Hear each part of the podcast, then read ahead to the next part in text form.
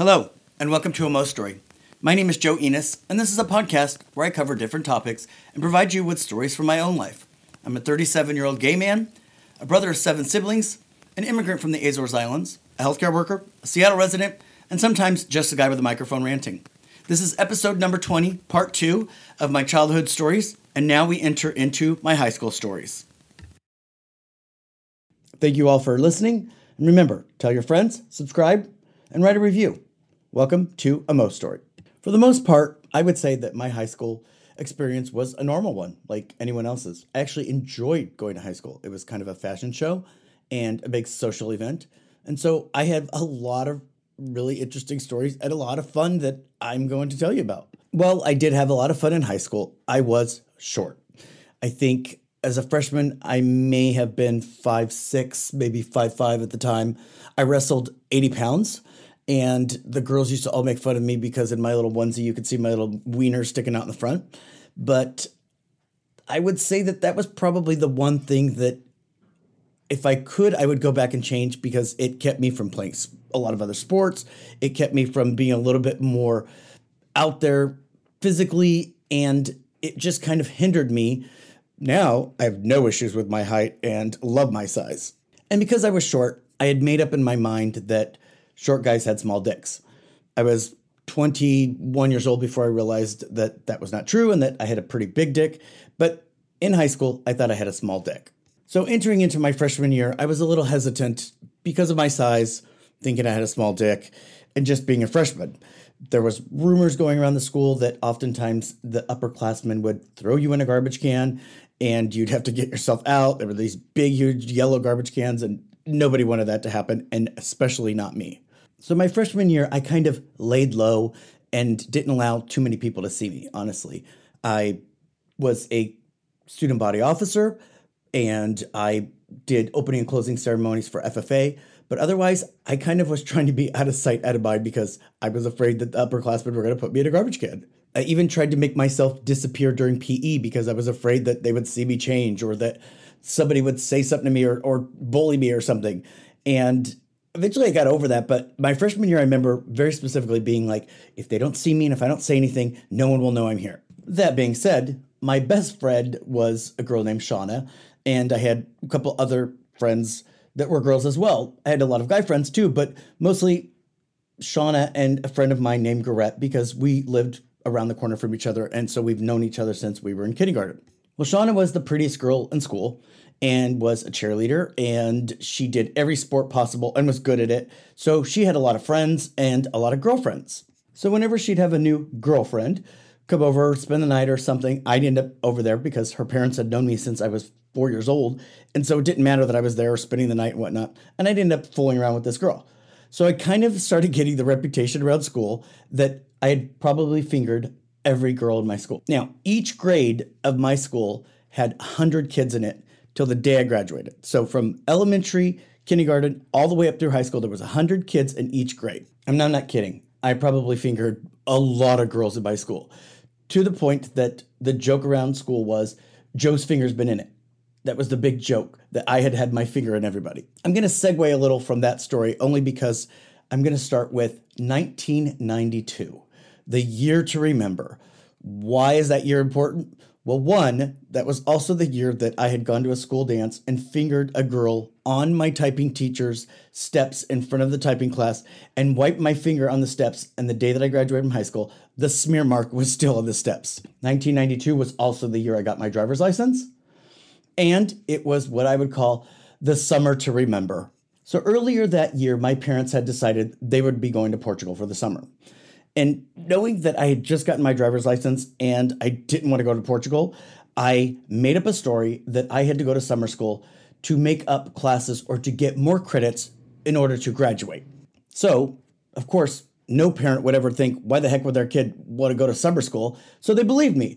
And so I had to stay back with my brother, who was five years older than me, while my parents went to Portugal for the summer. The day before they left, I was sitting around the house and talking to my dad, and I'm like, So, what car are you leaving me to drive while you're gone? He's like, No, no, no, you're not getting a car. You're getting the old pickup from the dairy, which was stick shift. Now, I knew how to drive stick, but I wasn't very good at it.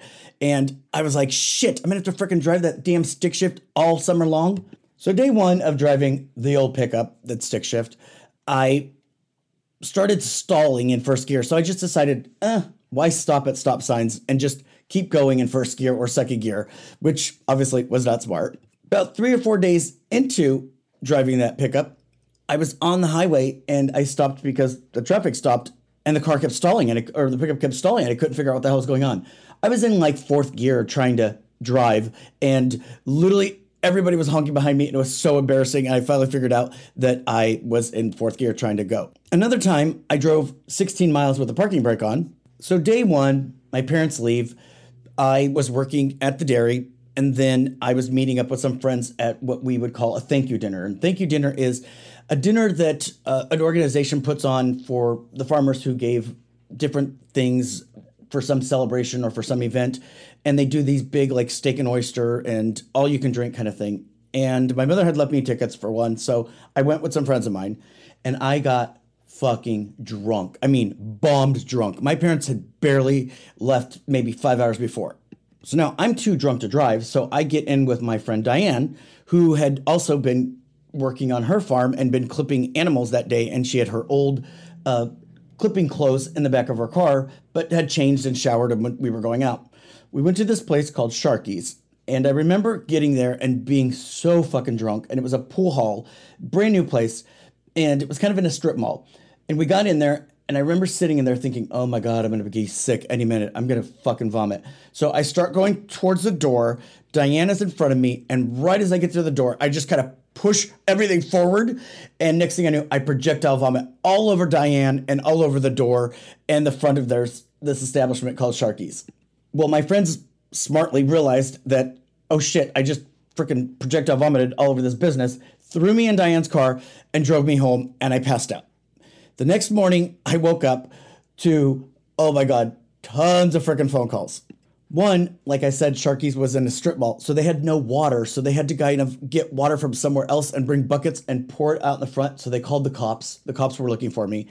And Diane was still going out with people and she had a date. So she had to put her clipping clothes on, which were all itchy, full of cow hair because I'd vomited all over her back. The next weekend, I got invited to a party in Modesto with some friends and the, you know modesto was like the big city kind of thing compared to us we had only 3900 people modesto had near 100000 people we get to this party and all of a sudden somebody says like oh they're doing cocaine in the back room and me and my friends looked at each other and were like we gotta go because in our little heads in our small town and also from 21 Jump Street, whenever people started doing cocaine or drugs, the police were going to come. So we had to hurry up and leave before the police came. Well, you would have thought that would have stopped me, but no.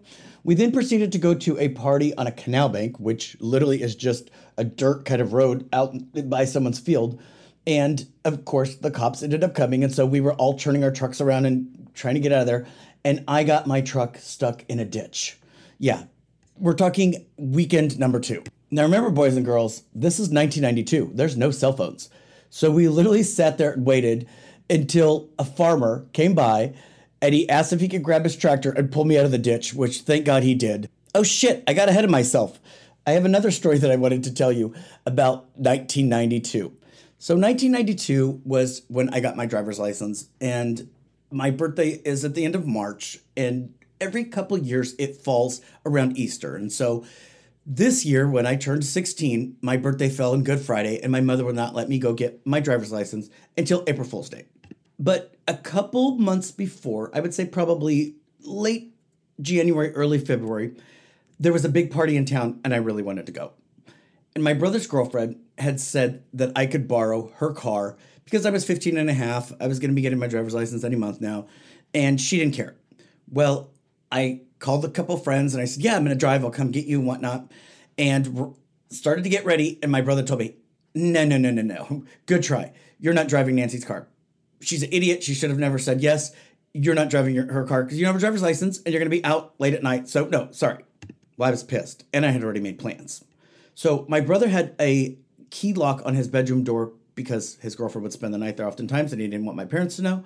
But at that time, our house had single pane windows and the kind that you could kind of like push up and push in. So, they went to the movies. I went outside the house, pushed his window in, pulled myself through the window, got her keys, and got ready. I then pushed her car out of my driveway and partially down the street and picked up my three friends, and we were off. We then picked up two more people, and let me tell you, she had an Isuzu car. It was so tiny, and in the back seat of it had an actual big speaker box, so like no one could kind of really fit back there. But two people did manage to get back there, and we went all night long to different parties, people's houses, and I saw cops. Nothing, no issues whatsoever. At one in the morning, I pulled into my driveway to a California Highway Patrol sitting in my driveway. My mother in a robe with curlers on my brother and his girlfriend sitting there, and me pulling up in her car. Well, my brother knew that I had the car, but he wanted to be a dick, and so they called the police and said that I had stolen it. So immediately when I get out of the car, the policeman grabs me, pulls me to the side, gives me this huge lecture about how they would have held me at gunpoint, how I, you know, broke the law and I stole this car. I was not supposed to be driving. I could have my driver's license, you know, suspended if he were to have his way. And my brother and my brother's girlfriend decided not to press any charges or anything. My mother had already talked to the policeman. And so he said, I'm going to release you to your mother and just consider this a warning. My mother then looks at me and says, Get inside before your dad wakes up, and I never want to hear about this ever again. So the next morning, I get up and I go to the table to have breakfast, and she made me pancakes and I said, "Hey, mom, can I have butter?" And she just looked at me and she said, "Oh, you need things? You want things? Oh, I guess, I guess you just have to have everything. You you just you know aren't happy with anything. You have to always want more." And I was like, "Whoa, what the hell?" And then I realized, oh shit, she had not forgotten. She, for probably a month, would literally sit at the dining room table across from me and eat and just look at me with this face of disgust. My parents were not physical, but they were the most psychologically damaging people. Constantly, whenever you would do something and you were in trouble. And my dad never found out. All right, so back to the summer to remember. Still the same year, but now it's mid June. And when my parents left, they had left me $350 cash for groceries, for whatever I wanted to do. And I also was working on the dairy, so I would get my own little paycheck at that time. So I went and bought tons of groceries and then decided to eat fast food almost every single day and none of the groceries.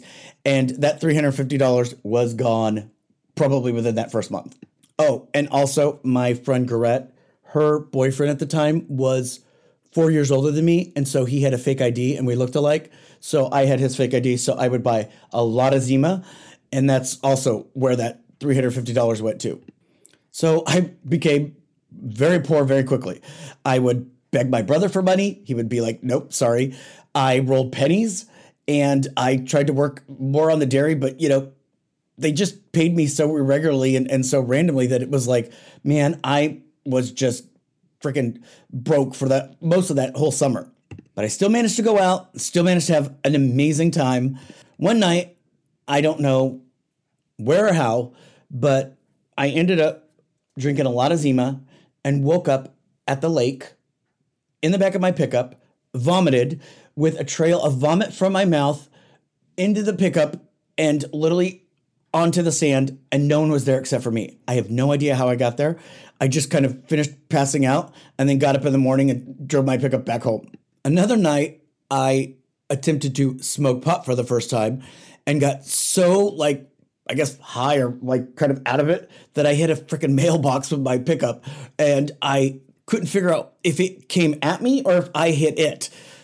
This same summer, I was introduced to this guy who was really kind of infamous and well known, and for good and bad reasons. But he, at a very young age, had started a cell phone business and he would sell cell phones through his cell phone store. And at the time, when you sold a cell phone to somebody, you got a $250 credit. So he would get $250. So he made a lot of money. Well, the first cell phone business got really popular. So then he opened up another, and then he started realizing that he didn't have to necessarily sell the cell phones. He could just make up that he was selling them and get the $250. Well, that eventually he got busted doing. And so some of the cell providers at the time, which was like US Cellular or Cellular One would not sell to him anymore. So he had to use different people's names or his parents helped him out so that he could cover up that it was him selling these phones. But because he was doing so much illegal shit, his parents didn't know necessarily how much money he was making, how much he was spending, and whatnot. And he liked cars. So the first car he bought that summer was an Acura NSX. I mean, beautiful car. That was the first time I had ever heard Baby's Got Back was in that thing, driving like 100 miles an hour with the windows down in the passenger seat, just unbelievably having a blast. Well, then he quickly, after that, bought a Jeep Renegade Wrangler, which had these big, huge tires, and it was gorgeous. And then after that, he bought the brand new GMC Blazer, which had just come out with the new body style, and it was kind of this goldishy brown color. It was gorgeous. But his parents only knew about one of the cars. So he constantly had to kind of flip the cars. And since I had no parents for the summer, he left them at my house with the keys. And so quickly, I graduated from my old farm pickup to either driving an Acura NSX, a Jeep, or a new GMC Blazer, which nobody had at that time. So it was early August when I had decided that it was time for me to have a party. My parents were going to be back in about three weeks, and I thought it was about the perfect time. So I let everybody know, and the word got around. We put out flyers. I had kegs brought in. I hired this guy named Johnny Nonek, who was the guy that used to take the money for the cups at the door, and we had a party. Let me tell you, it was fucking out of control. I will tell you it more like this. My parents called me and said that the neighbors had called them to let them know that I had a party and that there was people on the second story of our house and people passed out in the front yard and in the back until the next morning. And I told my parents, I'm like, we live in a one story house. The neighbors across the street are drunks. You know that. Like, I don't even know why you're believing them. And how would people just be drunk all over the house? I mean, come on, mom. Uh, there's such a lie. Oh no, it was not a lie. So at some point, I don't know when, people got on the roof. Um, in the morning, I woke up and there was probably about 60 people passed out in the front and in the backyard of my house. There were people passed out all over the house. We did keg stands on my parents' dining room table with a keg. We uh, ended up like smoking just the most ridiculous thing ever. Um, two girls lost their virginity in my closet of all places. I don't know why. And um, I ended up like having sex with some girl in my bunk bed in my own bedroom. Well, I also didn't realize that a couple people had thrown up in the bathroom. And remember, I said there was about three weeks left before my parents got home? Well, I wasn't the most cleanliness at that age. And I didn't even realize that like one of the toilets had major vomit stains and it wouldn't come out. My sister even came and tried to help me. So I had to fucking buy a new toilet before my parents got home so they wouldn't know. The week before my parents came home, I was broke. I mean, majorly broke. And I had rolled my last of my pennies and I had exactly $2. So in those days, you could get a gallon of gasoline for 99 cents or you could get a pack of Virginia Slim menthols out of the big bin in the middle of the, the Circle K that you would just go right into the cigarette bin and just pull out whatever cigarettes you wanted, and they were 99 cents. And I debated which one I was going to spend the money on. And obviously, I ended up spending it on the gas because I needed to be able to get to the dairy and just be able to do anything. And I had one cigarette left. And I remember my friend Garrett lit it and as she went to go ash out, like a big truck went by and the wind blew and it fell out. And that was the last cigarette of the summer. When I went to summer school, it was only half the summer and I got extra credits so that my senior year I could just chill. And my parents didn't know otherwise. And when I went back to high school, this was the beginning of my junior year, it was like I had become a freaking superstar. One, people talked about the party forever. Even teachers talked about it because they had heard about it. Two, it was like everybody was like, Joe, what a summer, man. You had a summer. And I was like, yep. And it was fucking awesome to just be like the coolest guy at the school for, you know, half a month, whatnot, after having this amazing freaking summer. Now, remember my friend with all the cars? Well, he still didn't have a place to put them. So, what we did was we parked them down the street from my house. And uh, every now and then I would be like, "Oh, mom, I'm dad. I'm just gonna walk, whatever, whatnot," and I'd go take the keys and I would drive one of his cars and go do all kinds of different things. And they didn't have any clue, so I got to still keep the Blazer actually for quite a bit of time. I think like almost a year. Now, in my first part of this episode number twenty, I talked about my eighth grade being the school office aide and how the office secretary hated everyone, but she loved me. Well, I had office aide every single year, my freshman, sophomore, junior, and senior year. She would literally call me out of class. I'd be sitting in class and I'd all of a sudden get like either overhead, come to the office, or I'd get a note. The teacher would tell me, Mr. Enos, go to the office. And I would get there and she'd go, you see that girl that's here today? I'm like, yeah. She's like, I don't like her. Can you get rid of her? I'm like, okay. She goes, and can you stay the whole day? So oftentimes I wouldn't even be in class for the whole day. Well, because I was a little bit of a chatterbox and I was always socializing and fucking typing. In these days, you had to have your eraser ribbon, which was kind of like a whiteout that you would put in front of uh, where the typewriter keys would type up and you could then erase like mistakes, you had to have one in order to get into typing.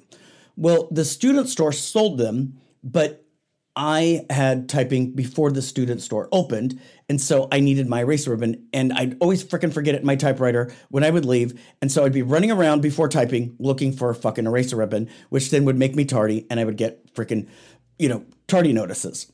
Well, because I had so many tardy notices, I had to go to four Saturday schools. So I go to the first Saturday school and I sit down, and I was probably there maybe just 30 minutes. And he said, Mr. Enos, come up front.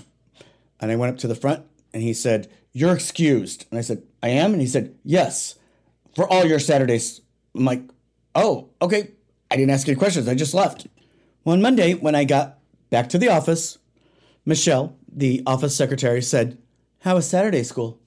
I said, I was excused. And she said, Huh, interesting how that happens. She was the one who got me out of all my Saturday schools. On Valentine's Day, my junior year, I got a notice from the office to go because something had been delivered for me. When I got there, there was this big, giant sand thing kind of holding balloons, and I noticed it was huge. And as I grabbed it, I noticed that like a lot of balloons were attached to it, and a lot of them were coming. Michelle had sent me a hundred red balloons. And when I picked it up and started to carry it, she said, I wanted to see if you'd fly away. My favorite story about Michelle, the school secretary, is one time she answered the phone and she said, Hilmar High School, can I help you? And she said, What? I'm sorry, I don't speak that language. And she hung up the phone. It was now time for my senior year, the best year of all years. My senior year started out with me having to take PE as my first period, and we swam. And Michelle would get me out of PE because she said she didn't want me to have to go redo my hair, which was awesome. And I ran for senior class president and won. I ran on the pitch of Joe, choice of the new generation, because that was the Pepsi slogan back then. My brother's wife at the time worked for PepsiCo, and she could get Pepsis for like 20 something cents. So I got every student in the student body a chilled Pepsi with a little bag of candy and a little thing in it that said, Vote for Joe, choice of the new generation. We would make signs upon signs and put them up everywhere. And there was like six people running against me.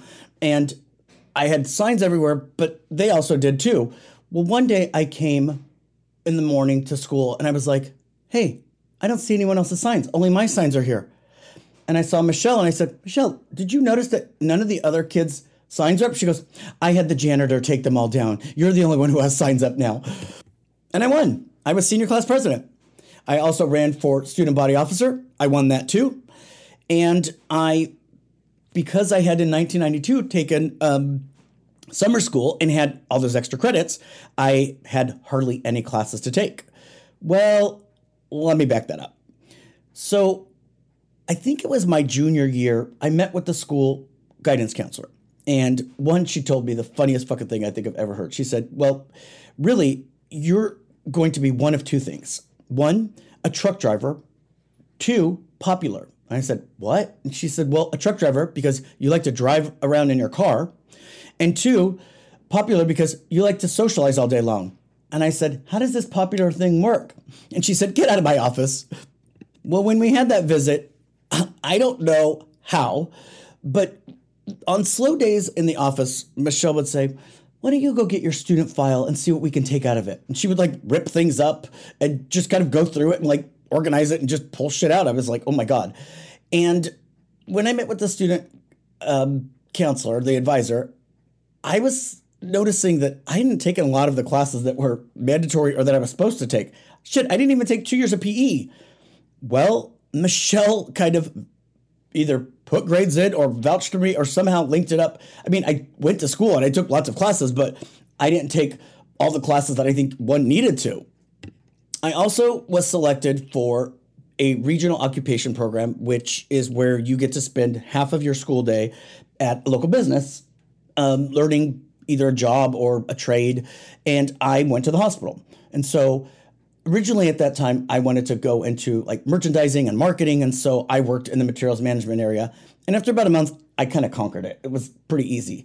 And the girl who was in surgery had decided that she didn't like it and so she left the program and they asked me if I wanted to go in surgery and I was like, "Hell yeah."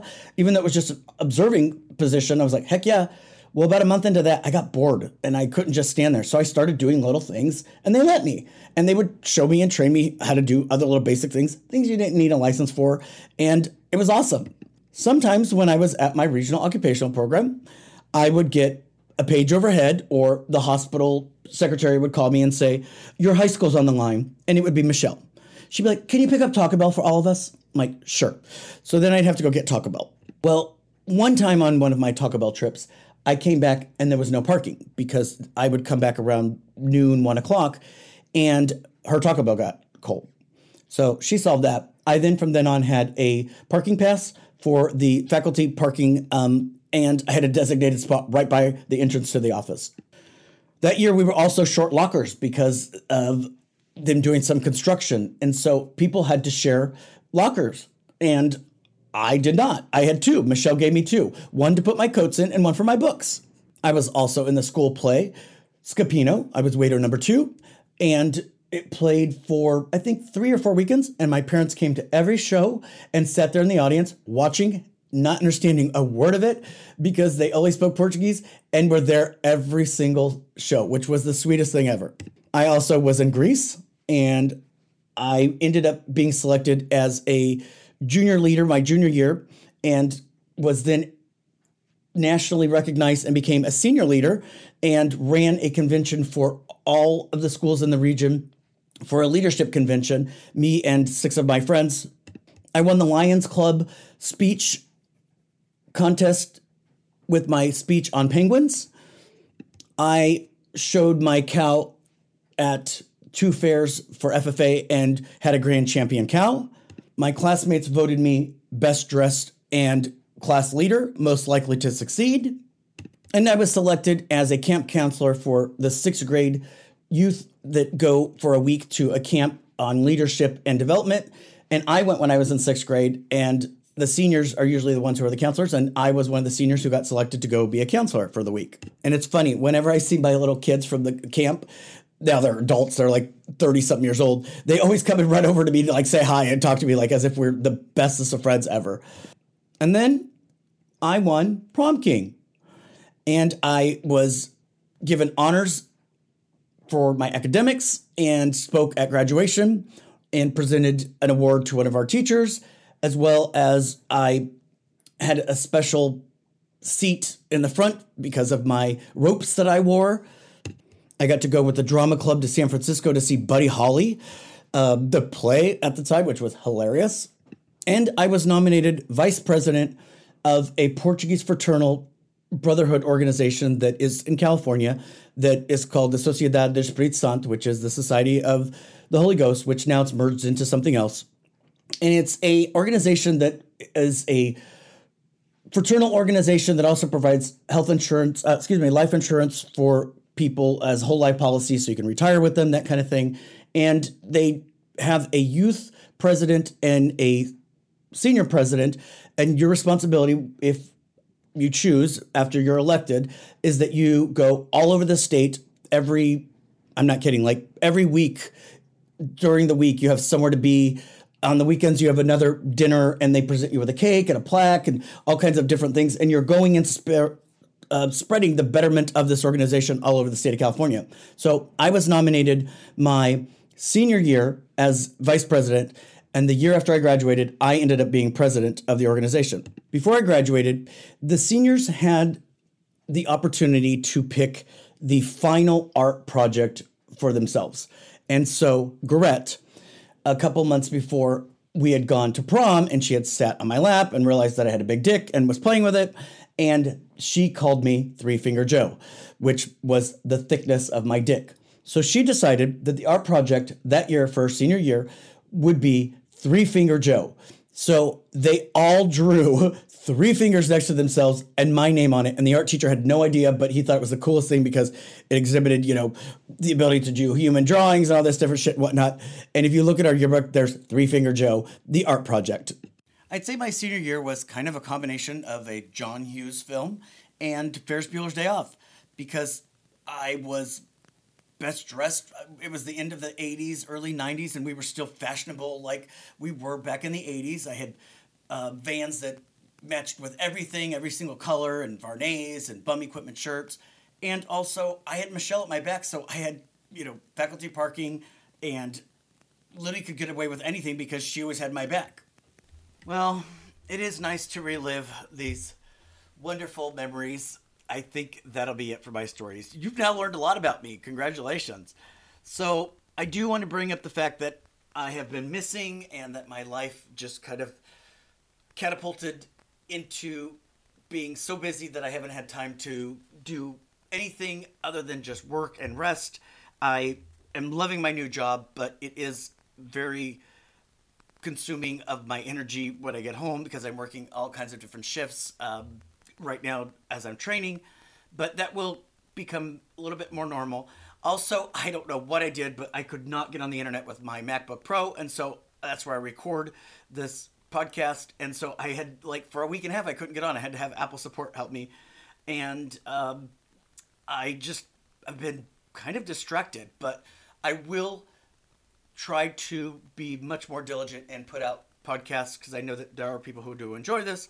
And it might not be weekly and they might be a little bit shorter and they might just be a little bit more rants or kind of what's going on but i will include stories and i hope that you keep listening. I want to thank you for listening.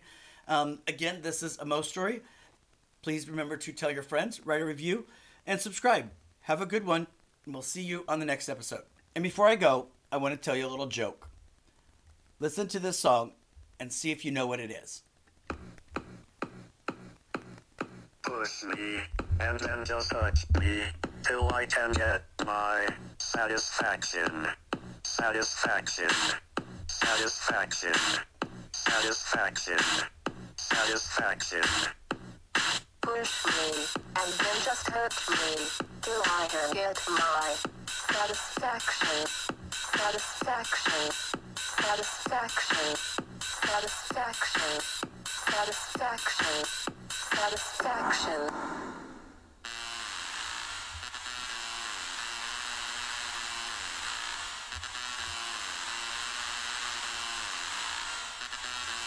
Any guesses? Why, it's Stephen Hawking's at Jeffrey Epstein's Island. Push me and then just touch me till I can get my satisfaction. You're welcome. Take care, everyone. We'll see you on the next episode.